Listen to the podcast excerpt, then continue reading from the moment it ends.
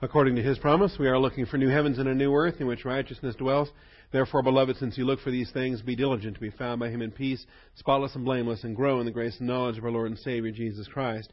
Our growth comes through the Scriptures, as always, so join me in the Word of God to John chapter 11. John chapter 11. We've been in uh, the Synoptics for recent episodes. We're returning now to the Gospel of John as uh, episode 41 and 42 will bring to a conclusion the last Judean and Perean ministry of Jesus. These are the final two episodes, and we're even actually bringing in some elements um, out of the synoptics, out of Matthew and Mark, um, that will do us some favors for the uh, episode 15 in the final week at Jerusalem uh, section as well. And I'll explain that when we get to uh, to that point of our study here today. We're really dealing with the overlap at the end of chapter 11 and the first part of chapter 12, and so we'll be doing a lot of crossing over back and forth uh, between them, and uh, as well as bringing in the, the passages out of Matthew and Mark as uh, as they parallel the dinner events here in uh, in Bethany. All right, before we begin, let's take a moment for silent prayer to make sure that as believer priests we are filled with the Holy Spirit, that distractions are set aside. I know there's a thousand things going on, and, and uh, there's a hundred thousand things that'll be going on this afternoon. But let's just uh, forget all of that. Let's just uh, set aside the distractions, take every thought captive, identify that this uh, this is our grace provision here today. Shall we pray?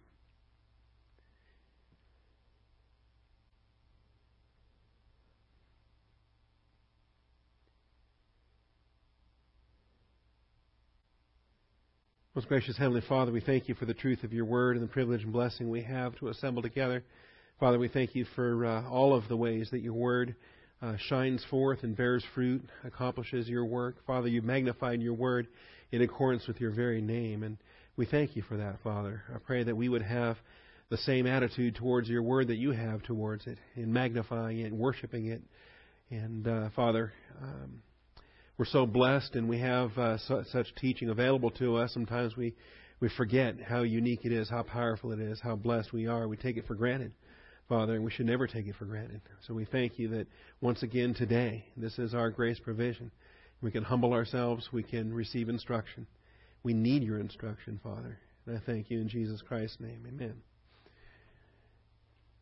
All right, John chapter 11. Now, the outline tells me to pick up in verse 55. but I think I would be a little bit awkward in doing that if we did not uh, look at some of the uh, context prior to that. Remember, in John chapter 11, we got the resurrection of Lazarus. And raising Lazarus from the dead then uh, had some consequences with it. And uh, the Lazarus uh, material coming to an end in verse 44, and then the consequences in verse 45. Therefore, many of the Jews who came to Mary and saw what he had done believed in him. But some went on to the Pharisees and told them the things which Jesus had done.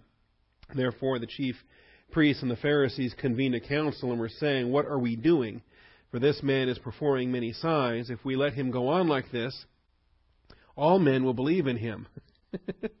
you know, they're saying that like it's a problem. All right? I, I think it'd be great if all six billion people on the planet today came to faith in Jesus Christ. What a blessing that would be. Um, well, they, they view that as a problem uh, because then the Romans will come and take away both our place and our nation. And of course, you know what comes first is their place, their uh, position, their authority, their prestige, the the uh, uh, control that they had over the Jewish people by sitting in the seat of Moses and and sitting in judgment as Pharisees over the uh, Sanhedrin and over the Jewish people in their religious life. So that goes first. And then, oh yeah, by the way, our nation will also be destroyed, and that's that's bad too. Okay.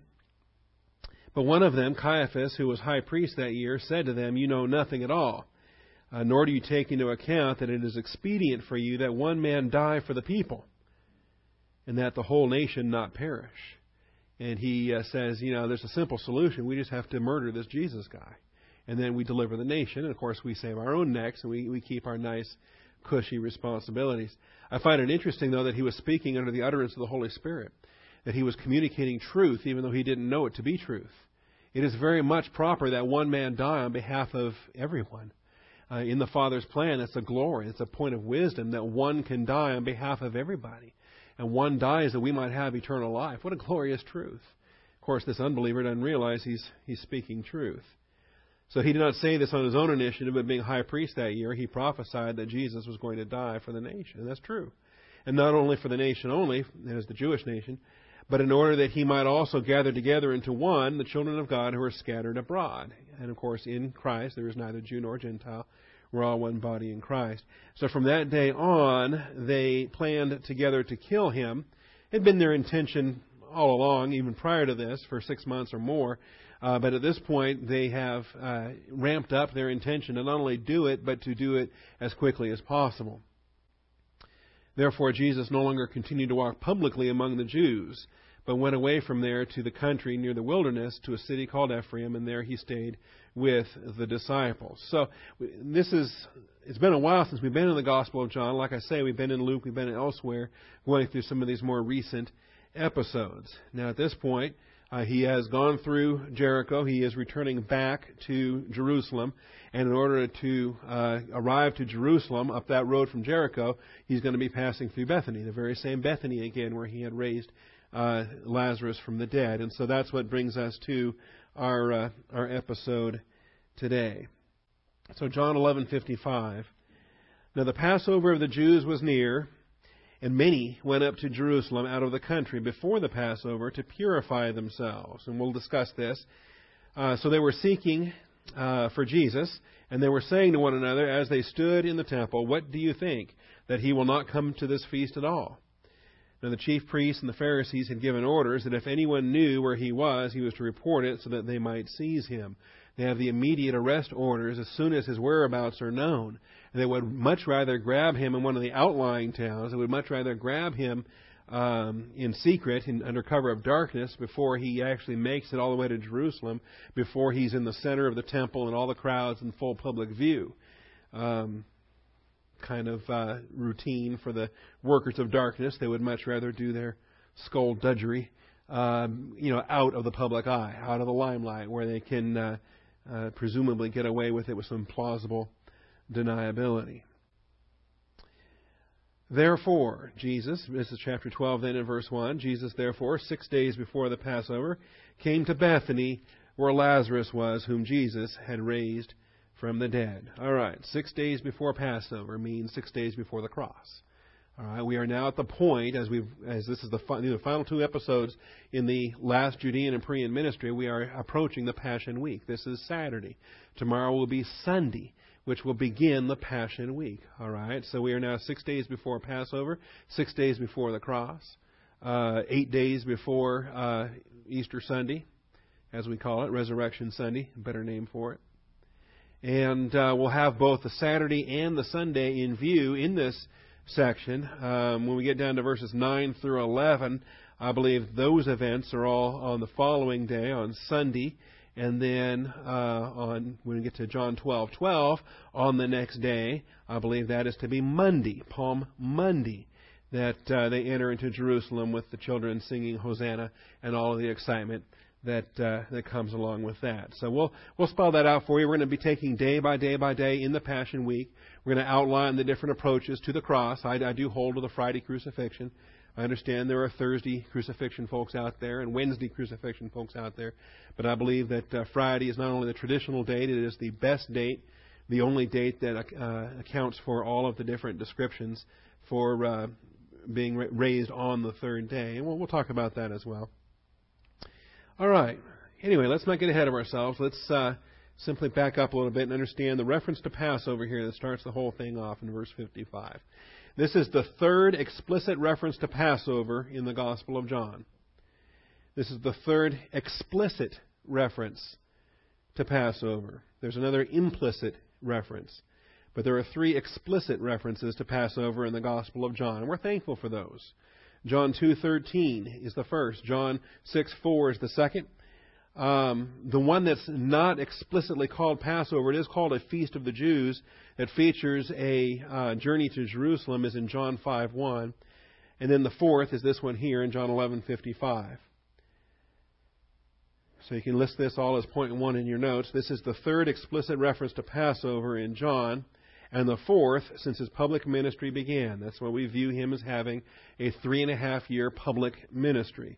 Three and a half years that will encompass four Passovers. Passover is always in the spring, always um, the 14th uh, of Nisan in the Jewish calendar. We'll probably have some calendar studies coming up, the distinctions between the Jewish calendar and um, and uh, our calendar, for example, just so we can relate to it and understand uh, the uh, the seasons for what they are. But Passover is always in the spring, what we think of as the spring. Uh, it always begins uh, there with the vernal equinox, and we'll talk about that and how they adjusted their calendar based on the seasons and uh, and so forth. Um, there are those who don't believe that John 5:1 is a Passover feast because the, the word Passover is not found there. Uh, they think it was some other kind of feast. They can't seem to agree on what feast it might have been if it was not a Passover feast. And uh, plus, if there's only three Passovers and you have a two and a half year ministry, uh, there, there really seems to be too much material uh, shoved into one year uh, whereas if you accept that John 5:1 is also a Passover, and, and as we've gone through this chronology, I think we've seen how the material balances out much better. That we have a much more even distribution of episodes, much more even distribution of events, and uh, and it helps to have that that fourth Passover in there. By the way, there are even some uh, that that believe the ministry could have been as much as five or six years long. In which case, all four of these are explicit Passovers, and there were a couple of others that aren't spelled out as well. And I, I'm not convinced, but I have looked at those uh, studies. In fact, very recently, one that there's a lot of uh, you've got to give a lot of credit to the work that's been done. A guy named Cheney that did the Life of Christ in stereo, and I appreciate it. Um, but I'm not convinced that his his uh, harmony is any better than this one. I think this one's the best harmony we have to work with. Well, we'll, we'll do more on that. We're going to spend a lot of time on the Passion Week. But we, we did a little bit, I don't know if you remember, at the resurrection of Lazarus, how uh, he was raised, uh, and we talked about three days and three nights in the belly of the, of the earth as, as Jonah was in the belly of the whale. And what's the difference between three days and three nights and on the third day? And uh, we, we did a lot of work on that. We'll come back to that. I hope that that made sense for you at the time, so it'll make sense when we look at it again that it, to us it's unusual. We would think after three days means on the fourth day. That's our way of thinking right? But in their way of thinking, after three days was the same as on the third day. And three days and three nights was the same as after three days or on the third day. They use them idiomatically all to represent uh, the same thing of the third day. And uh, that's how we go from Friday, Saturday, Sunday, and we have three days. And uh, no issues on that.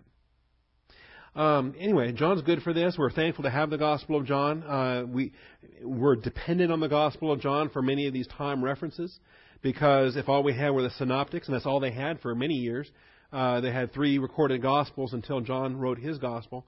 Uh, a couple decades after that, but uh, in the Synoptic Gospels, we don't have these time references to the repeated Passover events, and so we would be left uh, really not knowing his ministry was more than about a year or so, or a year and a half. Uh, we don't have one Passover mentioned in the Synoptic Gospels. So we are thankful for the Gospel of John to give us this, uh, this uh, context. Secondly, now, ceremonial purification. Ceremonial purification was a significant preparation for Passover observance. And in many cases, an entire week would be spent doing this. They would have to arrive in Jerusalem extra early because there's defilements on the road. There's defilements on the way they might pass through a Samaritan territory and be defiled.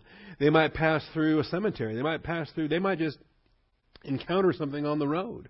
Uh, they may be traveling on the road and, and something would happen to their beast.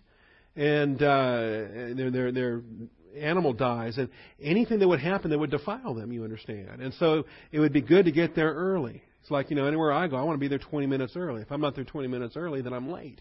All right, because I just want to make sure that I'm there and that the doors are open, the lights are on, the the coffee's made, the the projector works. I mean, if you're if you're not there uh, early, then you can't be sure that the preparations will be ready. You can't just walk in at 9:59 for a 10 o'clock class.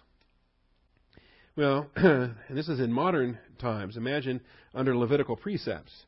Uh, let's turn back to Numbers chapter 9 and remind ourselves on some of these things. Numbers chapter 9. And it's important we understand this has nothing to do with hygiene. Okay?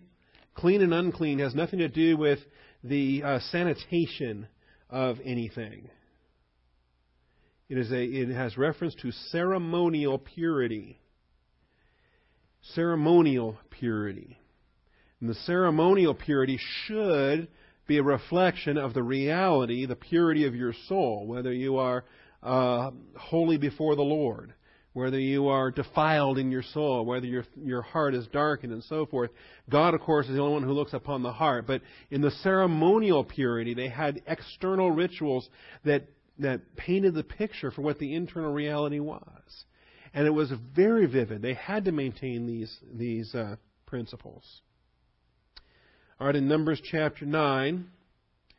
Thus the Lord spoke to Moses in the wilderness of Sinai in the first month of the second year uh, Nisan was their first month. This was, uh, and he would told, uh, when he brought them out of Egypt, he told them this will be your first month. They would start the calendar in the spring. In fact, it used to be that way uh, um, all over the place. They would start the, the year with spring. And this whole January thing, starting the new year in winter, was a rather recent uh, Roman invention. All right. Verse 2 says, Now let the sons of Israel observe the Passover at its appointed time on the 14th day of this month. On the 14th day. And we're going to go through all the detail on this because Jesus is our Passover. He dies on the 14th of Nisan. The Passover lamb is slain. There are other things that have to happen on the 10th of uh, the month, and we'll observe that too. Um, but on the fourteenth day of this month at twilight, you shall observe it at its appointed time. You shall observe it according to all its statutes and according to all its ordinances. So Moses told the sons of Israel to observe the Passover. They observed the Passover on the first month, on the fourteenth day of the month at twilight, in the wilderness of Sinai, according to all the Lord had commanded Moses. So the sons of Israel did. But there were some men who were unclean because of the dead person so that they could not observe Passover on that day. So they came before Moses and Aaron on that day. I mean, what do you do if three days before Passover uh, your your animal dies or your uh, family member and you got to bury uh, you got to bury somebody? Or what do you do if you're a soldier and you're involved in warfare? I mean, there's all kinds of things. Those men said to him, Though we are unclean because of the dead person, why are we restrained from presenting the offering of the Lord at its appointed time among the sons of Israel? And so Moses therefore said to them, Wait, I will listen to what the Lord will command concerning you. And this was the, the blessing they had with an Old Testament prophet. They had the opportunity to inquire of the Lord, and a prophet could inquire of the Lord and get questions answered. So the Lord spoke to Moses, saying, Speak to the sons of Israel, saying, If any one of you or your generations becomes unclean because of a dead person or is on a distant journey, he may, however, observe the Passover in the Lord. In the second month, on the fourteenth day at twilight, they shall observe it. They shall eat it with unleavened bread and bitter herbs. Uh, they shall leave none of it until morning. That's important too. Uh, and this we'll, we'll discuss because there are actually um, discrepancies in some of the accounts that we have to recognize between Jesus and his disciples and the Sanhedrin and, and how they observed Passover in the different, uh, on the different days. That will come up when we get closer to the cross. Um, so here's more of the cleansing procedures here. And so they get a makeup date. Did you notice that? If they were unclean in the first month on the 14th day, then the makeup date uh, for them, the alternative for them to uh, to observe remedial Passover, uh, was on the 14th day of the second month. That's in verse 11. In the second month, on the 14th day of twilight, they shall observe it. See, it's mandatory for everyone to observe. This is why purity was so important. And they would do everything they possibly could to be ceremonially pure to take it in that first month. But if there was nothing they could do about it, it was out of their control, then in God's grace, He provides for them a, a uh, remedial date the following month. All right, and then there's some other things here about the alien who sojourns among you, and then the native, and so forth. If you ever want to understand what our modern immigration uh, struggles are all about, just study the Old Testament about the alien who sojourns among you and what was expected of that alien living in the land that was not his land, uh, but he was expected to follow the law of this land as so far as he was going to reside within the boundaries of the land of promise. All right, so ceremonial purification. There were other things. Uh, what happens if, if you had a baby? You know, I mean, ladies, if you had a baby, you were left ceremonially unclean, and you were not permitted to partake of the of the Passover or Feast of Tabernacles or booths or any of the other uh, solemn assemblies and so forth. And uh, there would be a time for your purification, ceremonial uh, purification, and so forth. Important considerations. All right. Back to John 11. The crowds were anxious to see whether Jesus was going to come or not. And uh, this is understandable. Let me get back to John. The crowds were anxious to see whether Jesus would come or not. And it's interesting that those that had a faith orientation and those that had a uh, simply a uh, taste for um, sensationalism a taste for the news and, and the latest buzz and all the excitement and uh, whatever it was that motivated their desire to see what was going to happen between Jesus and the Pharisees, or what was going to happen here with the Sanhedrin, who'd already ordered his arrest and ordered his death. Uh, if you recall, at the one year ago to this date, at the previous Passover, Jesus didn't go. It was the first one in his life that we know about where Jesus failed to appear at Jerusalem for the Passover. And instead, he crossed the Sea of Galilee, went up on the mountain, and fed 5,000. All right, the feeding of the 5,000 from John chapter 6. That was one Passover ago. Okay? One year ago, the previous Passover to this event. And it was a reflection of the growing hostility that they were even then seeking to put him to death, and he was not going to allow it. See? He was going to be obedient to the Father. He's going to die, but not, he's not going to die one Passover too early. He actually cannot allow himself to be killed until the 69th seven of Daniel's 77s is complete. And that's not going to happen until Palm Monday. So you understand, last year, had he died at Passover of 32 AD, it would have been too soon. Messiah the Prince is to be cut off, but not until 69 of the sevens are complete. And so uh, he avoids Jerusalem for that Passover in 32 AD, dying on Passover of 33 AD, as we, as I understand it, in the Gregorian calendar. Friday, April 3rd, 33 AD was the date of the cross. I know there are folks that hold to a 30 or 32 crucifixion date. I, I, I've studied all the, the chronologies on. There's reasons for every one of those dates. I mean, there are good reasons for a 30 AD date or a 32 AD date. Um, but I believe that the reasons for the 33 are, are far and above better than the other dates, and so that's the one I work with. Uh, but whichever you go with, that's fine. But um, the point being, the year before the cross was a year too early. Whatever year you choose for the cross, okay. The year of the cross was precisely the year that it had to happen. He died in the at the fullness, the consummation of the ages.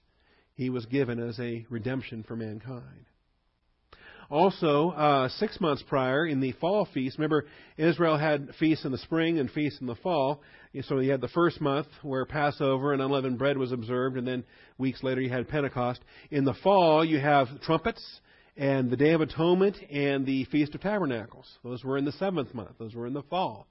And uh, when that had happened, let me just give you these. John 6, verses 3 and 4. This was Passover a year ago.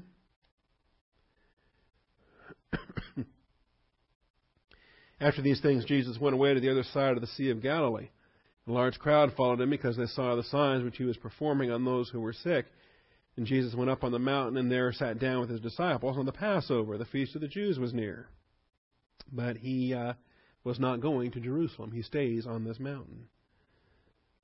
And this is uh, the long chapter where he talks about being the bread of heaven and goes into the story. here walks on water, and then they chase him to the other side, and he tells them, "You're uh, you're hungering after the wrong kind of bread."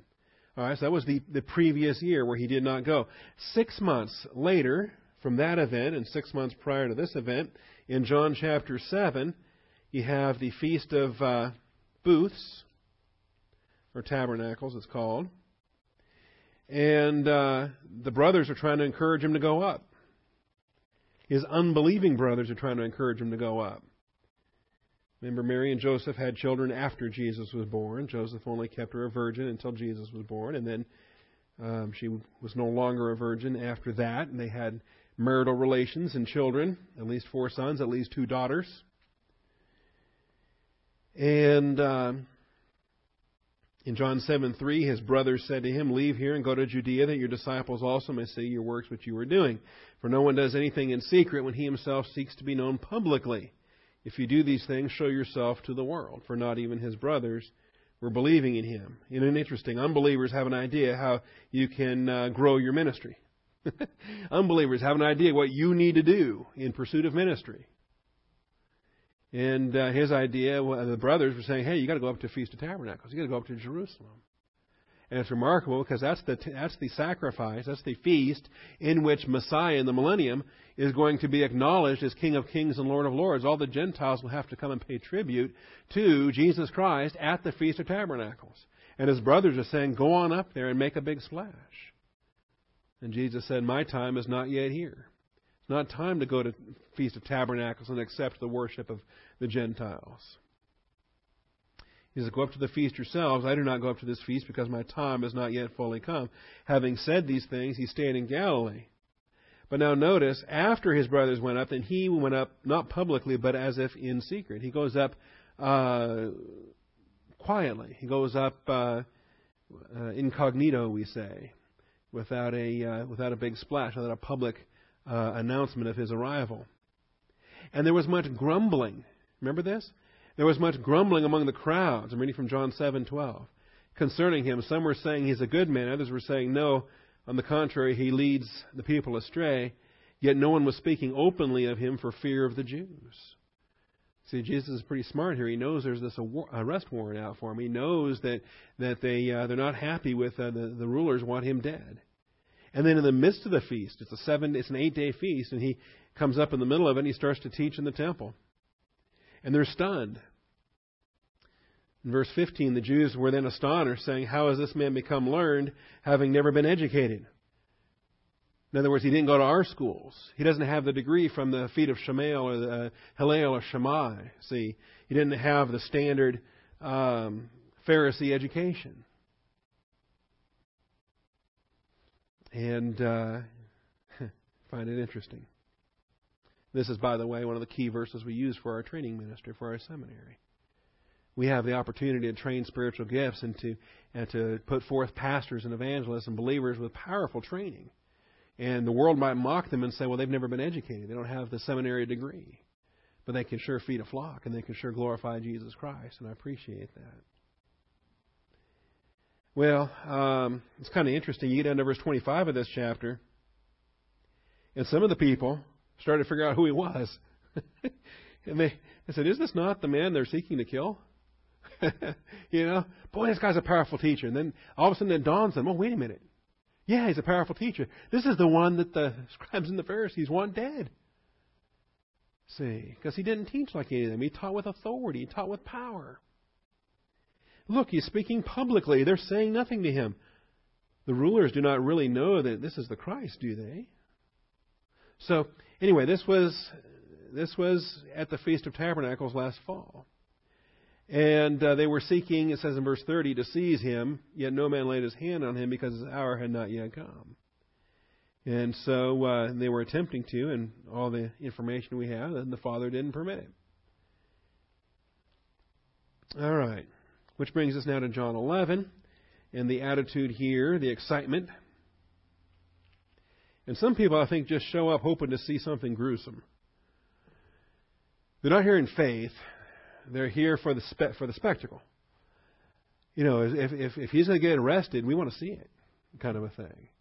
Or if he's if he's going to slip away from their grasp again, we want to see that too. Oh, how fun to watch the Pharisees send out the soldiers, and the soldiers show up trying to arrest him, and then they listen to him, and the soldiers go back and say, This guy's an awesome teacher. And the Pharisees are pulling their hair out because the soldiers won't even uh, won't even execute the arrest warrant. And so in verses uh, 56 and 57 of John 11, they were seeking for Jesus and were saying to one another as they stood in the temple. So they were seeking for him.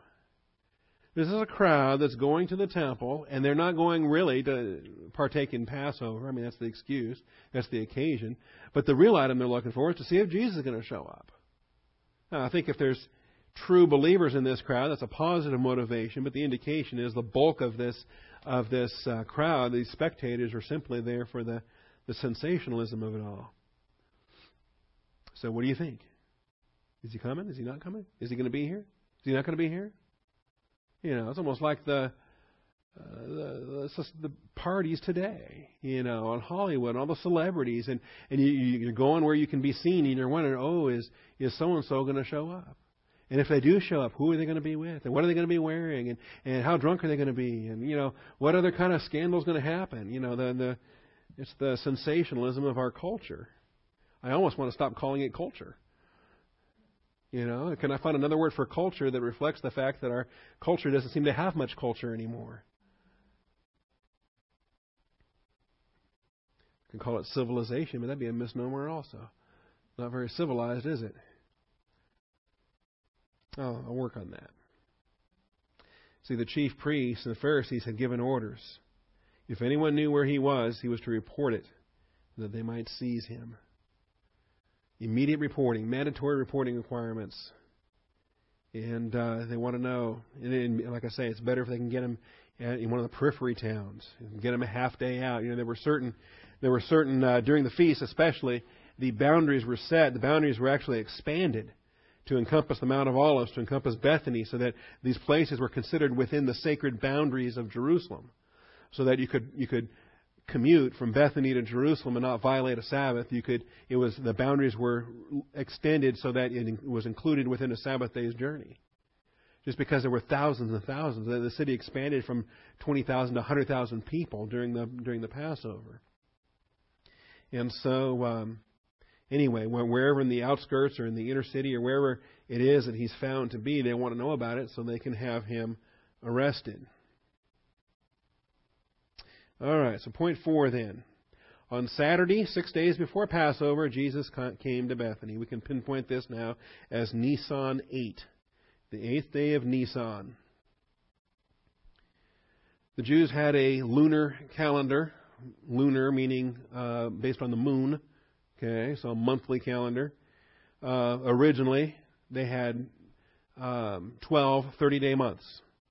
And um, in fact, everybody had 12 30 day months. Babylonians, Egyptians, um, the Jewish calendar, every calendar used to be 12 30 day months. And uh, my belief is that's what the rotation used to be.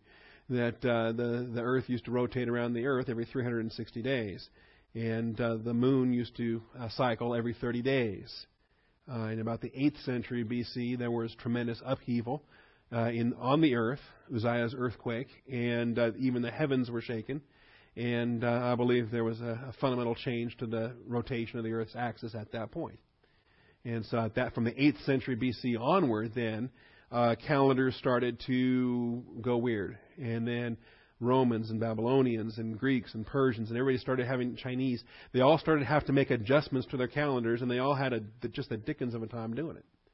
And even eight centuries later, they're still tweaking it, trying to figure out what the what the uh, the uh, intercalary days were going to be like. Even Julius Caesar, he's modifying the calendar to try to keep it uh, compatible with the seasons. He hated the fact that the months weren't matching up with the seasons. See. And so they all found different ways until they all finally eventually settled on a 365 day uh, plus or minus, and they all even that had to be tweaked and so forth. And uh, the Jews decided to incorporate uh, leap months. They would just put in a second month here and there and, and an extra month here and there. And, and just that way they could make Nisan the first month of the year. And it was always the first full moon after the, um, the spring equinox. That marked their new year, okay, as far as that goes. So, anyway, this is Nisan 8 and Jesus comes to Bethany. So therefore, Jesus, uh, six days before Passover, came to Bethany, where Lazarus was, whom Jesus had raised from the dead. Now, Bethany was the home of Lazarus, Mary, and Martha. We knew that from the previous chapter. I believe these are sisters and their brother Lazarus. Although it's, it's phrased kind of interesting in 11.1. Lazarus of Bethany, the village of Mary and her sister Martha. So it may be that Mary and Martha are clearly sisters. Uh, I guess you could say it's debatable if Lazarus was their brother or not. I believe so. Because um, it says whose brother Lazarus was sick. Yeah, so there's three siblings, two girls and a boy. Lazarus, Mary, and Martha.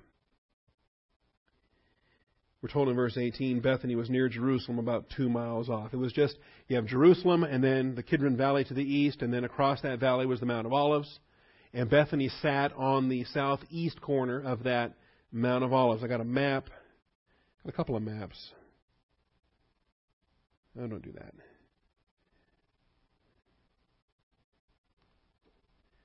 I got the strangest mouse. Okay. And so, can I zoom that, I wonder?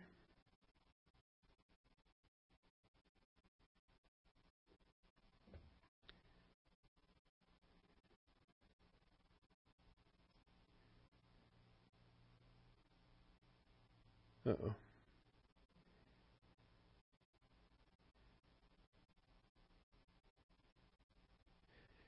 All right. Serves me right. I got to buy a new mouse.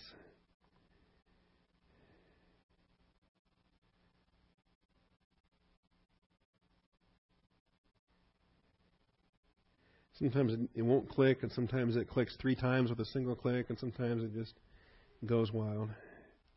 All right.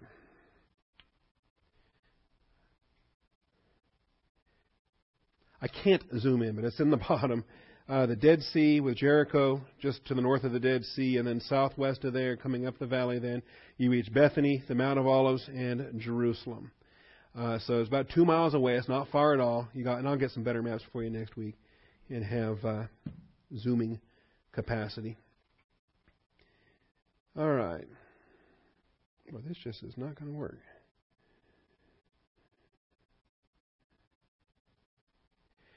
Bethany will be where Jesus will stay each night of the Passion Week. Uh, he's going to take up residency here for the next week. He's going to stay here at night. He's going to walk into Jerusalem each morning.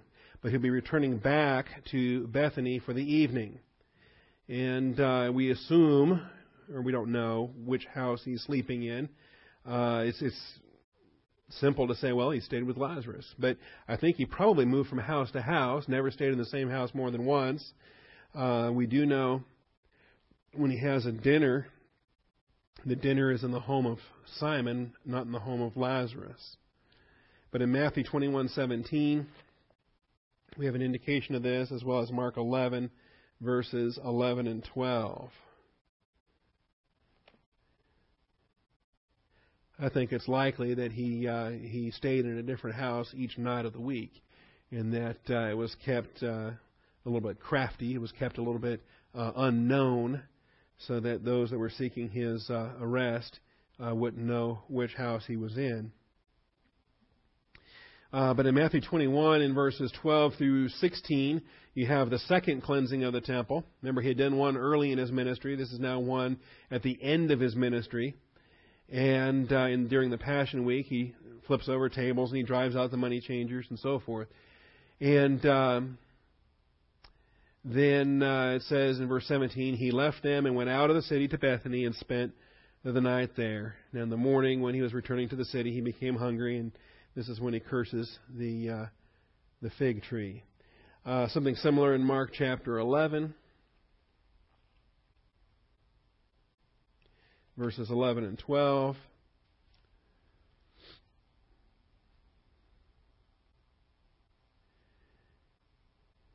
Jesus entered Jerusalem and came into the temple, and after looking around at everything, he left for Bethany with the twelve, since it was already late. On the next day, when they left Bethany, he became hungry and seeing at a distance a fig tree.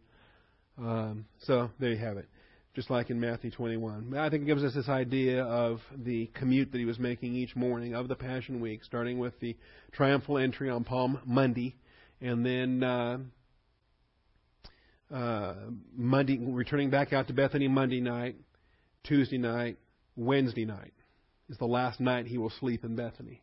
Because Thursday morning they go into Jerusalem on Thursday and prepare the Passover dinner in the upper room, and uh, they have a dinner that evening, Thursday night, in the upper room.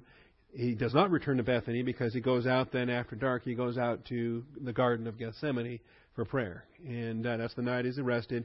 And so it's only Monday, Tuesday, Wednesday night then uh, of the Passion Week that he's doing the commute back and forth from Bethany into um, Jerusalem. Bethany will also be the place of his ascension. Uh, in the book of Acts, it's simply called the Mount of Olives, but in Luke 24:50, is very specifically mentioned as being uh, the village of Bethany, which was located in the southeastern slopes of the Mount of Olives.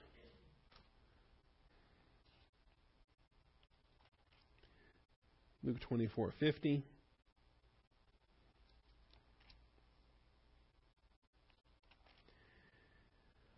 He led them out. Uh, this is when he tells them to uh, remain in Jerusalem. And um, got some other messages for them. I like the way it says he opened their minds to understand the scriptures in verse 45. And. Uh, some closing messages there. And then he says, I'm sending forth the promise of my Father upon you, but you are to stay in the city until you are clothed with power from on high. And he led them out as far as Bethany, and he lifted up his hands and blessed them. And while he was blessing them, he parted from them and was carried up into heaven. And they, after worshiping him, returned to Jerusalem with great joy. So they go back and they're waiting for 10 days later for when the Holy Spirit will descend at the day of Pentecost. All right, so this is Bethany. As I say, I'll get a better map and we'll take a look at it again next week. Now, we get to a dinner. We get to a dinner being described in John 12, verses 2 through 8. And uh, significant thing about this dinner is the role of Mary in uh, anointing his uh, his feet, and um, the uh, fact that Judas is upset over the whole process. Now, there is a dinner that's mentioned here in John chapter 12, verses 2 through 8. It is recorded by Matthew and Mark. It is recorded by Matthew and Mark on Wednesday.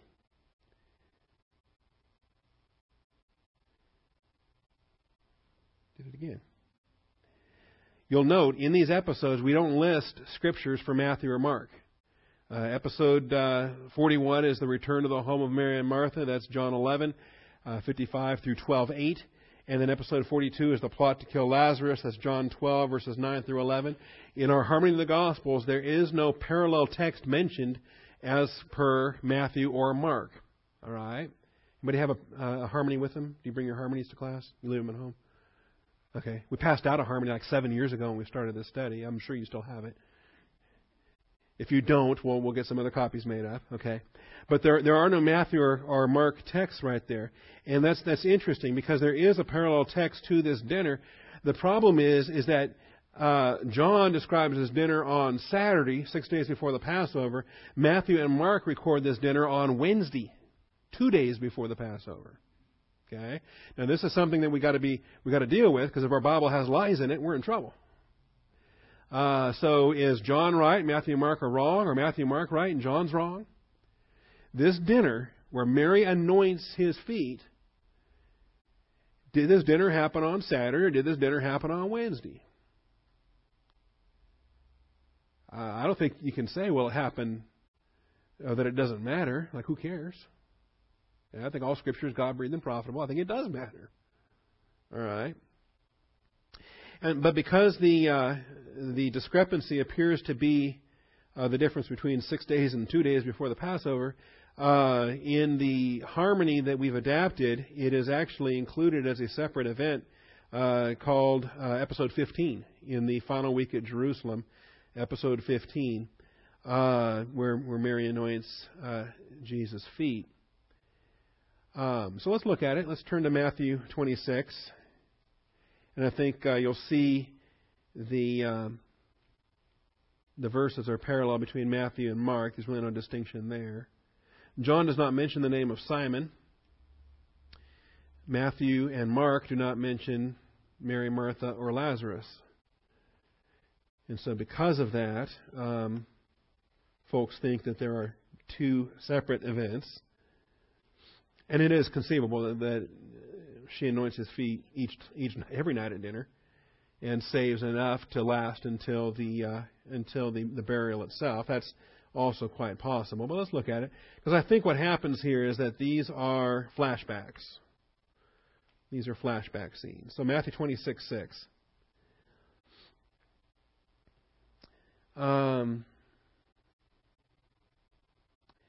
and just so you understand, in Matthew 26, uh, he he, he, he gives the powerful messages of the Olivet Discourse in chapters 24 and 25. And then when he had finished all these words, he says to his disciples, You know that after two days the Passover is coming, and the Son of Man is to be handed over to the crucifixion. All right? After two days, or on the second day. This is Wednesday. He's going to be crucified on Friday. And uh,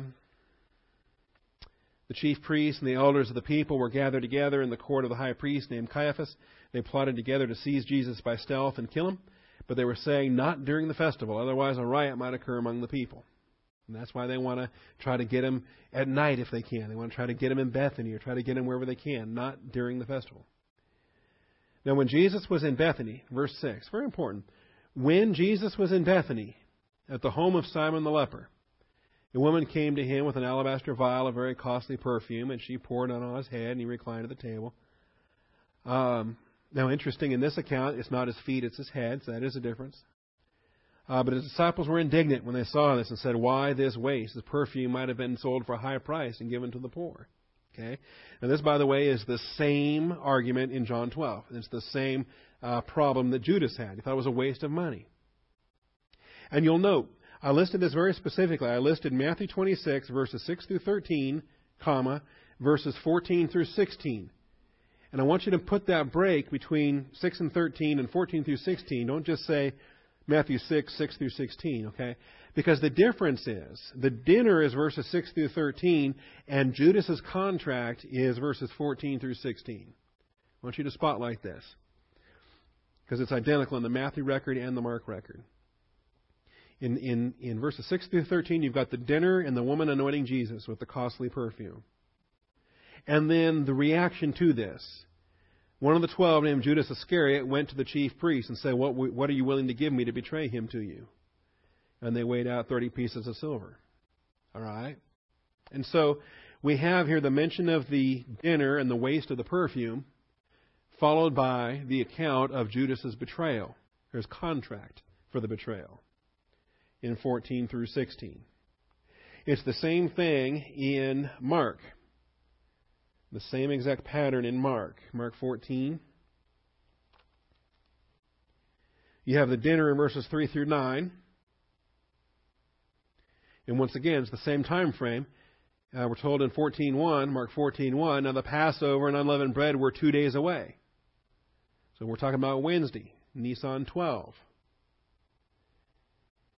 And then,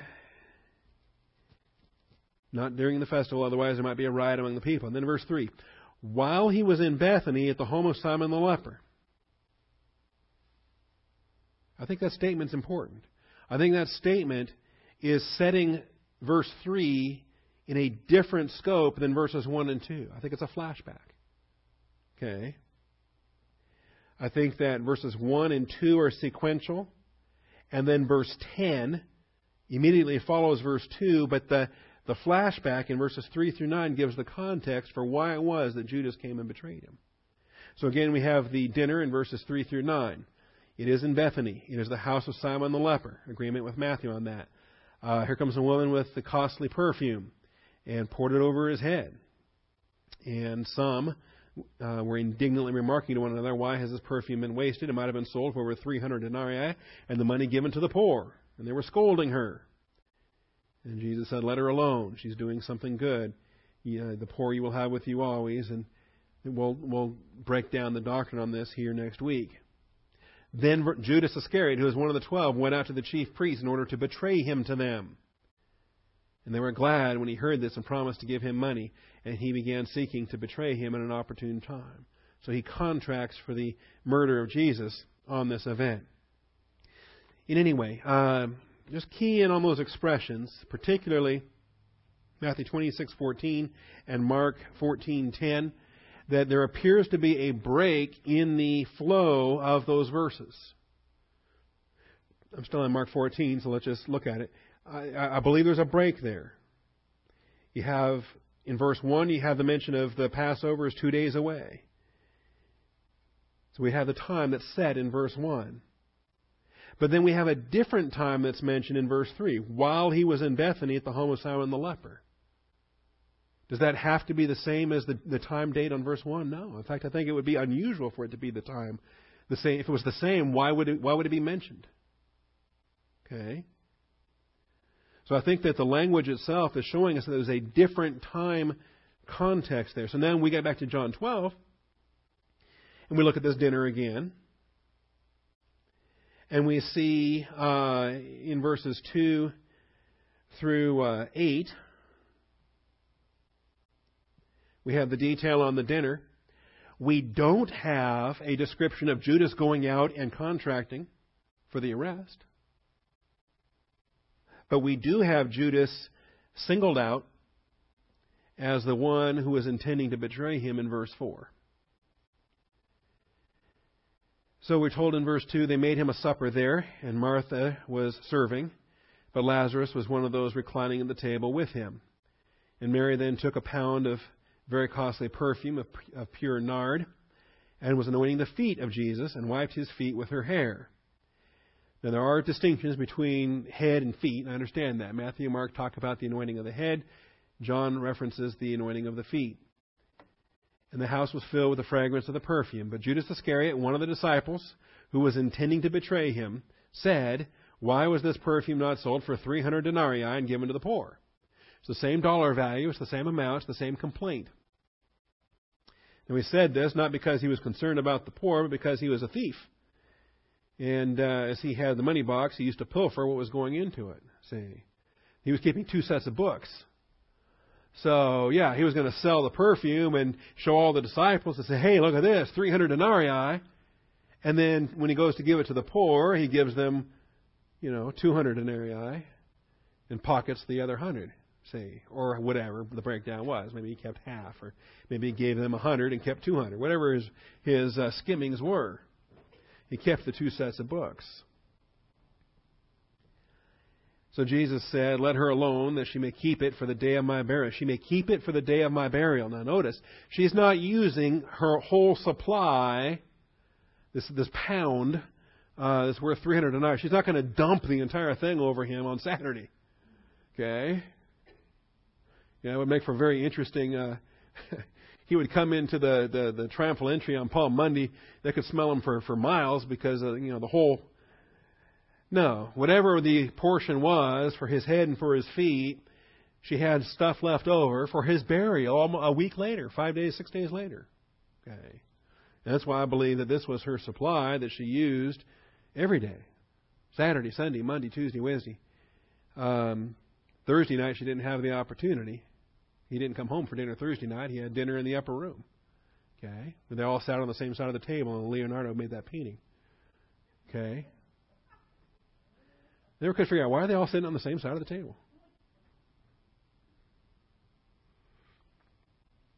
But then, when pulled off the cross and uh, wrapped by Joseph of Arimathea and laid in the tomb, then the following Saturday, uh, Mary and Mary Magdalene and Mary, the mother of our Savior. And a lot of these women were able then to go to the tomb early Sunday morning, and she still had some of this perfume left over. See? And of course, by the time she gets there on Sunday morning, it's too late. He's already gone, which we can uh, rejoice over. All right, so here's how I reconcile it. And we'll come back and give you more detail on this. But I believe that, uh, and, and, there's different approaches. Uh, this is how you evaluate it. Are, are, do the similarities outweigh the differences, or the differences outweigh the similarities? Are there two events at work here? Were there two dinners? Um, was it the same episode? I think it's the same episode. Um, and that when Matthew and Mark were recording it, they were recording it as a flashback to describe the motivation for why Judas betrayed Jesus and signed the betrayal contract on Wednesday night. So I think, in terms of chronology, John gives us the best chronology, placing the dinner before the triumphal entry. I think it was a single dinner being described by Matthew, Mark, and John. John gives the best chronology, placing the dinner before the triumphal entry, placing it on Saturday, Nisan 8, six days before the Passover. And that's the plain reading of John chapter 11 and John chapter 12 and the sequence of days that are mentioned there. Matthew and Mark describe a dinner, describe the very same dinner, but they describe it as a flashback in context for Judas's bargain. They describe it as a flashback in context for Judas's bargain. My abbreviations, by the way, um, I'm using the square brackets to reference the episodes in the Harmony of the Gospels as far as the study is concerned. So, for example, this is episode 41, Returns to the Home of Mary and Martha, uh, but it's the last Judean and Perean ministry, episode 41. The FW at J is the final week at Jerusalem. FW at J is final week at Jerusalem. And event 15 is the dinner. Event 16 is the uh, contract of uh, Judas for the betrayal of Jesus. Of, Jesus. And so uh, we're actually, when we get that far, we're not going to teach Final Week at Jerusalem, episode 15. We're not going to teach it because we, we're teaching it right now. It's the same dinner. Okay? It's just when it's mentioned in Matthew and Mark, it's mentioned as a flashback. It's mentioned as a as a as a context for why Judas is betraying. We'll just go straight from 14 to 16 and be okay with it. When we reach the final week in Jerusalem and all the events that happen there. So, any questions on that? Is that making sense? It's only it's the same dinner that's being recorded by all three Gospels. Luke also records the dinner, but it's a different dinner. I'll show you that here in a moment. If you want, Luke does not detail this anointing, although he did previously describe a different occasion in the Galilean ministry. It was Galilean ministry episode 22, GM 22. And the scripture was Luke 7, verses 36 through 39. It was not during the Passion Week. It was not in Judea. It was in Galilee. It was months and months ago. It was, in fact, even more than a year ago. Galilean Ministry, episode 22, in Luke chapter 7. It was a sinful woman, it was a harlot, in the house of a Pharisee named Simon. But again, uh, there are folks that try to include this as well. They try to say that Mary was, was the harlot and blah, blah, blah. No. Mary was the sister of Martha. And uh, anyway, uh, the Luke 7 episode, Galilean Ministry 22, I think is a different episode. It did describe an uh, anointing. It did describe a wiping feet with her hair. It did describe, uh, describe a woman that was just overwhelmed at forgiveness and love and, and was weeping and shedding tears and wiping his feet and, and all of that. But it was a different occasion, a different story. It has it's not related to Mary, the sister of Martha, or the uh, the week of his of his arrest. All right, so this is, this is good, though. This is what we do in our Harmony of the Gospels. All right? This is how we track uh, Matthew, Mark, Luke, and John. All four Gospels talk about a woman wiping his feet. Okay? And we got to we got to we got to reconcile them. Which ones are the same? Which ones are different? Why do Matthew and Mark say it happens on Wednesday and John says it happens on Saturday? And uh, why does Luke say it happens in Galilee and and Matthew, Mark, and John all say it happens in Bethany? And so this is a it's a it's a good uh, illustration for all the work that you have to do if you're going to harmonize the gospel accounts and, and put them all together and relate the ones that are identical and distinguish the ones that are not. Okay, and keep things in a in a sequence whereby uh, we validate every passage of Scripture because every passage is true. All right, so John gives the best chronology. The dinner actually takes place on Saturday. It's only mentioned by Matthew and Mark on Wednesday because Wednesday is the night that Judas contracts for the betrayal. And Wednesday is the night that he contracts for the betrayal. He bargains for the uh, 30 pieces of silver. And so uh, the dinner is described by Matthew and Mark on that night only to give the motivation for Judas in terms of the betrayal that takes place on Wednesday night. Any questions about that? Does that make sense? Yes, ma'am?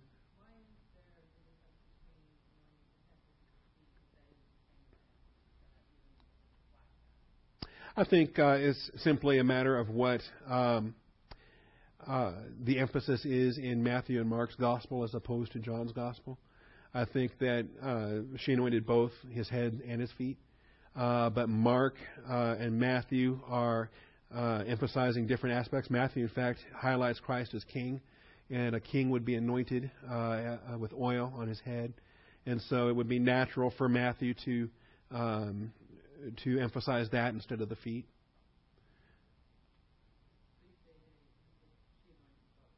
Right, I believe both. Mm-hmm. Any other questions? All right, we'll come back to this one week from today. Lord willing, we have after pending, we got points six, seven, and eight. Actually, we got subpoints uh, D and E. We didn't even get to under five, and then six, seven, and eight to wrap this up. And we'll be ready for the triumphal entry. Be ready for Palm Monday. Ready for the entry into Jerusalem and the children singing Hosanna, and uh, how the humble recognize their King and their Savior, and the prideful want them dead. And uh, everything that will take us Monday, Tuesday, Wednesday, Thursday, Friday, Saturday, Sunday in this uh, powerful, powerful Passion Week. And uh, I'm looking forward to that. Father, thank you for your truth. Thank you for this Life of Christ study, Father, and bringing the uh, last Judean and Perean ministry to a close, Father, is uh, is a significant milestone. It's it's uh, almost as lengthy as the uh, Galilean ministry was. And uh, now the, the stage is set, Father, for the Passion Week, and we're eager to get into that. So, Father, uh, we just thank you for being faithful, guiding us through this study. We thank you in Christ's name. Amen.